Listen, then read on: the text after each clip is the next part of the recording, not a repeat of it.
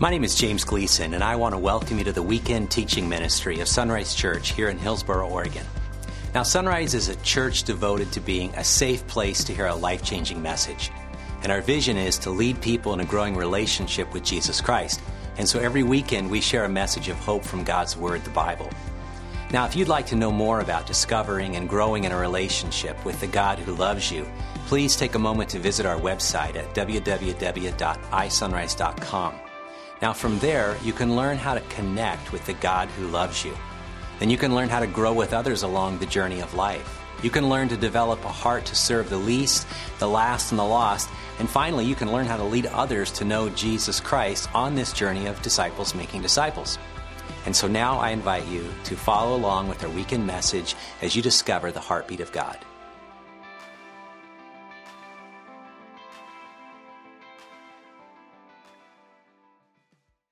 It is such a privilege to stand before you to bring a message from the Word of God. The title for my message this morning is Strength for the Weary and Weak. And the portion of Scripture I would like for you to consider is from the book of Isaiah, chapter 40, verses 25 through 31. The book of Isaiah, chapter 40, verses 25 through 31. Let me read that. To whom will you compare me? Who is my equal? Asks the Holy One. Look up into the heavens. Who created all the stars? He brings them out like an army, one after another, calling each by its name. Because of his great power and incomparable strength, not a single one is missing. O Jacob, how can you say, the Lord does not see your troubles, O Israel? How can you say God ignores your rights? Have you never heard? Have you never understood? The Lord is the everlasting God, the creator of all the earth. He never grows weak or weary. No one can measure the depths of his understanding. He gives power to the weak and strength to the powerless. Even youths will become weak and tired, and young men will fall in exhaustion. But those who trust in the Lord will find new strength. They will soar high on wings like eagles. They will run and not grow weary. They will walk and not faint. Please pray with me. God, this morning I am filled with the preciousness of your word. And Lord, I am reminded of Psalm 130. If you had to count all of our sins and iniquities and trespasses, who would stand before you? But the good news is that there is forgiveness with you so that you may be feared. Help us that we may unite our hearts to fear your name. And thank you for your Son, Jesus Christ. I pray that through your Holy Spirit that we would see new things in light of your word, that my words may be acceptable in your sight, and then those who hear may be lifted up into new heights of glory, and they might see Jesus Christ glorified, and they may be filled with strength and power, and not be weak and weary. In Christ's name I pray. Amen. Well, the Apostle Paul told the Thessalonians in the book of Thessalonians, we long to see you. And this is our desire as well at Sunrise Church, to long to see you in person. But this global pandemic has surely changed the way that we interact with each other. Last week, I was at my son's high school graduation, and it was in a soccer field, and we had seen people we had not seen in a while, and we wanted to hug and handshake, and yet there were hesitations. We invited family and friends from different parts of the country, and actually all of them could not make it for obvious reasons. We wanted to have friends and to celebrate our son's graduation at our home with a dinner and a nice meal, and we still couldn't do it. You know, we're in a season where you could not say we've always done it this way and get away with it. And with everything that's going on around us, with COVID-19, Perhaps you feel at home and you still quite don't feel that you're at home. And maybe you're at home watching breaking news and that changes every minute. And perhaps your nerves are wearing thin. Maybe you have lost a job during this season. Perhaps you're a business owner and you're struggling with the business. Maybe you're someone who likes to be in control, and this is a season where the government is making decisions for you. Or maybe you're one of those who's just a free-spirited person and you just can't wait to get out. Whatever this season has brought us into our lives, and one day we're told we will go into phase 2, and now we're told, no, not yet. Perhaps this season has left you anxious and wary and weak. Well, my goal in this passage, as looking at this passage, is my attempt to show that God promises strength for the weary and weak, for those who will wait on Him. God promises not just strength, but fresh strength. We will look at that verse. New strength. Strength that will make you rise and soar like eagle, that will make you run and walk and not faint. So let me give a little introduction or a context to the passage that I just read. This passage from Isaiah chapter 40 goes way back to 2,700 years ago. And in the year 740 BC, God called Isaiah to be a prophet to the people of Israel. And during his time, the nation of Israel was divided into two kingdoms, the northern kingdom of Israel and the southern kingdom of Judah. Now, why was it divided? It was divided because of the sin of their leaders. And in chapter 39, Isaiah prophesied to God's people, saying that they would go into exile. Now, why would God send His own people into exile? Well, God sends people into exile because He promised it. If you even look backwards into the five books of the law and the Mosaic covenant, as it is called, God promised blessings for obedience and curses or exile for disobedience. So in Isaiah's time, we see that the people of God, the old covenant people, had disobeyed God. They had gone after other gods, and they had forsaken the covenant of God. But God had repeatedly warned them by sending His messengers and prophets and instructed them that you must follow me, that you must stick to the covenant. And after warning for years and years, finally, this was the time Isaiah is writing to his people saying, you will go into exile. That was the context. And how long was this going to be? This was going to be a long exile. 70 years was the time that they were going to spend in exile. However, even with this future exile in view, God also had plans to bring back the people of God, to restore them after the exile. Now, this claim by God through the prophet Isaiah, claiming that God would send them into exile, but also restore them, was a really tall claim. Because one commentator writes that no one who had been taken captive by other kings had really come back to their own land. So God is not only saying you'll go into exile, but you'll also return to your own land. This was a promise by God. So in the light of Isaiah, in the light of the exile, Isaiah writes to the people of God. And in 40, he writes a word of comfort. He is writing a word of comfort saying that they would have to wait on God's timing. Let me repeat that. They would have to wait on God's timing. Remember, I just said this was going to be a long wait, about 70 years. And this is what God promises in Isaiah chapter 40. Those who wait on God will find renewed strength. Now, A little note about the Old Covenant and the New Covenant. You and I are not in the Old Covenant, as we see in the Old Testament. You and I are in a far better covenant. You know, under the Old Covenant, the law was written on tablets of stone. But with the inauguration of the church, on the day of Pentecost when the Holy Spirit came, the law of God is actually now written on tablets of our hearts.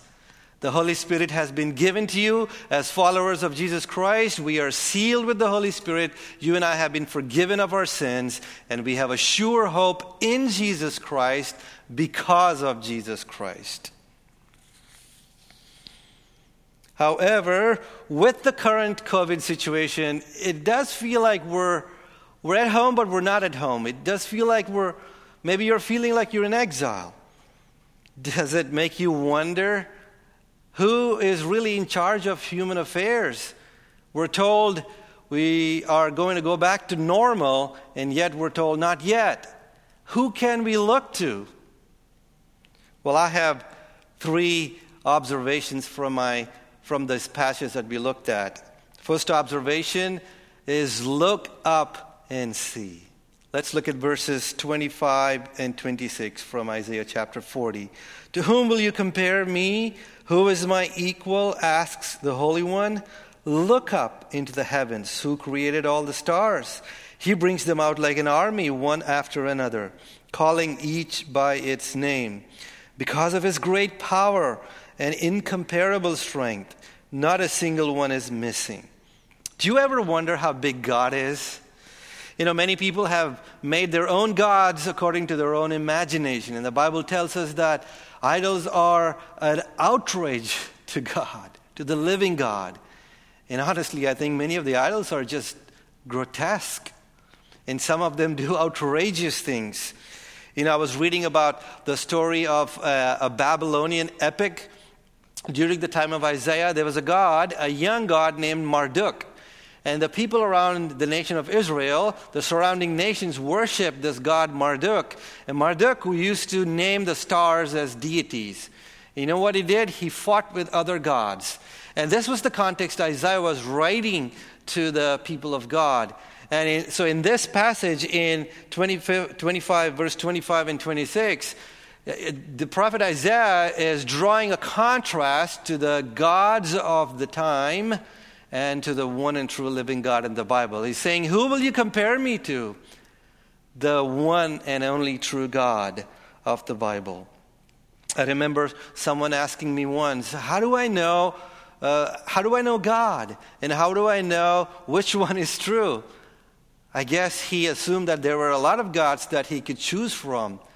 And my mind instinctively went to Psalm 19 and verse 1. It said, the heavens declare the glory of God.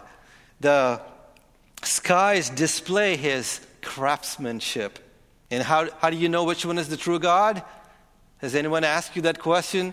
The answer is in Jeremiah chapter 10, verse 10. This is what it says. The Lord God is the only true God, the living God, and the everlasting King. Dear friend, have you ever looked into the night sky and start counting the stars? Perhaps you see 1,000 maybe, 100,000, 1,000,000. You know, it's estimated that there are as many stars as the grains of sand in all the beaches of the world. You know, that is too many to count. You know, a mathematician said it is 10 to the power to the exponent of 22 or 21. That's just too many to count. But here's my point. God is the one who created the stars. And not only did he create the stars, he numbers them. And not even one is missing. Verse 26. There are no rogue galaxies with God, no runaway stars with God. And even Isaiah 40 tells us that God is able to measure the whole span of the whole sky in heavens. I do not know anyone who does that. Do you? But here's the implication of this verse. The God who made the stars, who numbers them and knows them by name, also can number the hairs of your head. He knows you're rising up. You're going to bed, you're going out, and you're coming in. Nothing escapes the attention of God. Listen to what Jesus said in Luke chapter 12, verses 6 and 7. Jesus tells a big crowd, "What is the price of 5 sparrows, 2 copper coins? Yet God does not forget a single one of them, and the very hairs on your head are all numbered. So don't be afraid. You are more valuable to God than a whole flock of sparrows." You're valuable to God, dear child of God. So observation number 1, look up in the heavens and see for the display of God's power and strength. Observation number 2, hear and believe. Verses 27 through 28. "O Jacob, how can you say that the Lord does not see your troubles? O Israel, how can you say God ignores your rights? Have you never heard? Have you never understood? The Lord is the everlasting God, the creator of all the earth. He never grows weak or weary.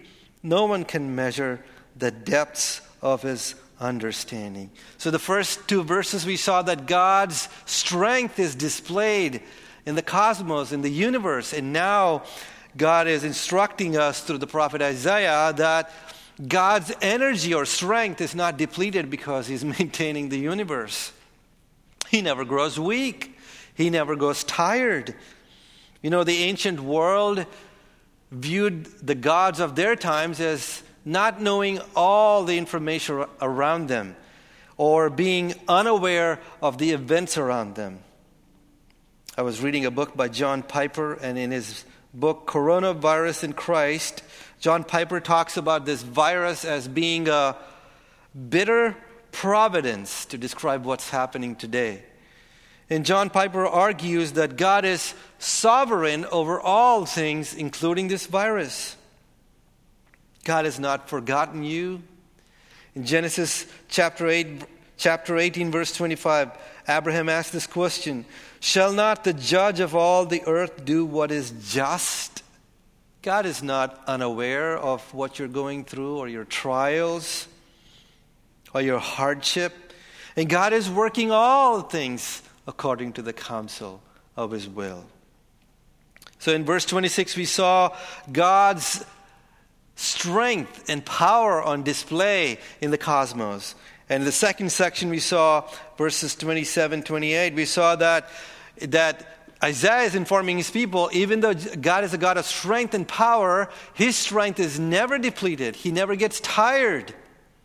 And this is important because the ancient people viewed gods as being tired, needing food and drink, not with the God of the Bible. He never gets tired. His strength is never exhausted. And his understanding, did you look at that? No one can compare with his understanding. Who has counseled God? No one has counseled God. He has counseled himself. God does not need any counselors. Did you hear that, dear friend? And do you believe that? God is a God of strength. God does not lose his strength. He doesn't grow weak. But the best is yet to come. The last 3 verses, God gives strength. God is a giver of strength. So the third observation is ask and wait on God. Let's look at verses 29 through 31. He gives power to the weak and strength to the powerless. Even youths will become weak and tired, and young men will fall in exhaustion. But those who trust in the Lord will find new strength. They will soar high on wings like eagles. They will run and not grow weary. They will walk and not faint. Wow. Let's look at verse 29 again. It says, God gives. Let's pause right there. Did you see that? God is a giver of strength. Not only is a God of strength, he never loses his strength, but God wants to give strength. When was the last time you went to God in prayer and asked him for strength and power? You know, people today are looking at all the wrong things for for strength and power, whether it's money power or power through politics or power through being a celebrity. And these days you find people trying to be powerful through writing, or perhaps struggling and trying to inject drugs into their body, or filling their mind with perverted things. And all those things will have an end one day. Human strength is not without limitations. Human endurance has a definite end. Even the best and the strongest get tired. However, God has an inexhaustible supply of strength. His strength is never depleted, and God wants to give you His strength. But only under one condition, though. That's what verse 31 tells us. You must wait on God's terms.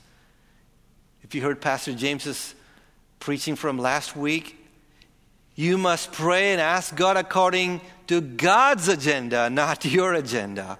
See, many of us have our own pages to work with. Lord, I want this, but what about God's agenda? And God is saying, if you wait on God, God will give you the strength. But first you must ask. The ask is implied. And you wait with earnest and eager anticipation. We don't wait passively. We wait actively, pleasing God and doing what He loves, and God will give us strength. And those who wait on God will not grow tired, because their strength is not from themselves, but from a God whose strength is limitless. It's from a reservoir of strength that is always replenished with strength. But wait a minute, here we see that you, in the last verse it says, you will soar high on wings like eagles, and they will run and they will walk. Now, usually you would have the order as walk, run, and jump, right? It seems to be reversed, isn't it? But not with the Christian life. Because you see in Ephesians chapter 2, as a follower of Jesus Christ, the Bible tells us that God has already kept you in high places. Ephesians 2 tells us that God has lifted you up to in heavenly places to be seated with Christ Jesus. So He will make you soar. And you see, you ever seen an eagle rise up? It goes up so effortlessly. And this is the picture of how God wants to give you that power and strength. And the Bible also tells us to run this Christian walk with endurance. And finally, it says, walk and not faint. The Bible tells us in Colossians, the book of Colossians, that walk in Christ, being rooted in Him. So soar with Him, run with Him, and walk in Him. And finally, as I started with the book of Isaiah, God promised the exile, but He also promised to restore them. And if you read through the book of Isaiah, God did take them into exile. But as you see the end of the Old Testament, God restored the people of Israel. The temple was rebuilt. But you know what? God did not stop there. Something greater than the temple, God brought. And that greater than the temple was God's own Son, Jesus Christ. Dear child of God, do you want to receive power from God? What kind of power? Power over sin. Power to live a life for God. Power to live a life pleasing to Him. Do you want to receive strength? Strength not from you, but strength that will make you soar like an eagle. The only condition is you admit that you're weak. The Apostle Paul said he had weakness in his body. And Jesus said, my grace is sufficient for you. His strength is sufficient for you. And there are some people who don't want to wait and they don't like to. I remember a few years ago sitting in a restaurant. I was waiting for my food. And a few tables across from me sat an elderly man, perhaps in his 70s or so, and he had ordered this food, and a good 20 minutes had passed. I thought it was unusually long, And this man perhaps just could not take it anymore. And he took the water pitcher on the restaurant table and started pounding it.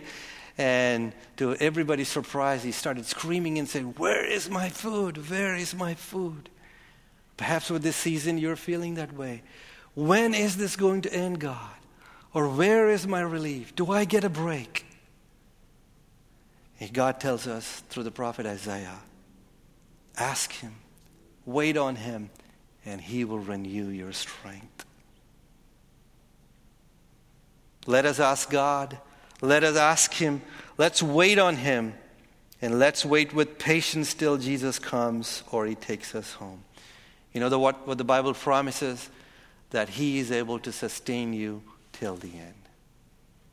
And I want to end with the good news. Dear friend, if you're watching this message and if you have never experienced the power of God, you know, the Bible tells us in Romans chapter 3 that the good news is the power of God to salvation, to everyone who believes. The Bible also tells us that all have sinned and have fallen short of God's standard. In the book of Hebrews, God's word tells us that it is appointed for man to die once, and then comes judgment. Judgment for what? Judgment for whom? Judgment for those who sin and refuse to obey the good news. That's a terrible day you don't want to be in. However, there's a way out of judgment, dear friend. And the way out of judgment is to completely surrender your life to Jesus Christ, to wholly accept him as Lord and Savior of your life. And that's the only way out of judgment. Jesus Christ is truly God and became truly human. And this God who took on humanity, Jesus Christ, he went through agony and he sweat drops of blood. You know why he did that? He did it because to absorb the wrath of God, to take the judgment on himself. And Jesus was crucified in weakness. He can identify with your weakness. But you know what? Jesus did not stay dead. He rose again from the grave. And he rose again by the power of God. Here's the good news. God wants to give you that resurrection power. The same power that made Jesus Christ rise from the dead, he wants to give you that power. Do you want this power? Do you want to be forgiven of your sin? You know, some people say, you know, sign on to Jesus Christ, believe in him, everything will become better. Jesus is not here to make you a better person. He is here, he has come to make you a new person, altogether new. But you must first repent of your sin and trust in Jesus Christ. Will you trust in Jesus Christ? What keeps you from believing in him, my friend? Tell God the issues of your heart. God will hear you, and God will give you strength and power. Let's pray. And if you've heard this gospel call, perhaps this is the only day that you're hearing this, dear friend. Don't let this opportunity go by. So let me pray and repeat, pray with us. And if you want to connect with us, you can connect with us online. There are watch parties, and you can connect with us. We're writing to pastors at isunrise.com, or you could connect with us online, wherever you're watching. And we would love to go in this journey with you. You could connect with Jesus Christ. And let me pray. Lord Jesus, I have heard your good news. I am a sinner. Forgive me of my sin. I invite you into my life. Make me a new creation. Forgive me of my sin. I thank you that you have died on the cross for my sin, and all of my sins are washed away. And I thank you that you are with me even to the day that I die, and then you will receive me into glory. In Jesus' name I pray. Amen.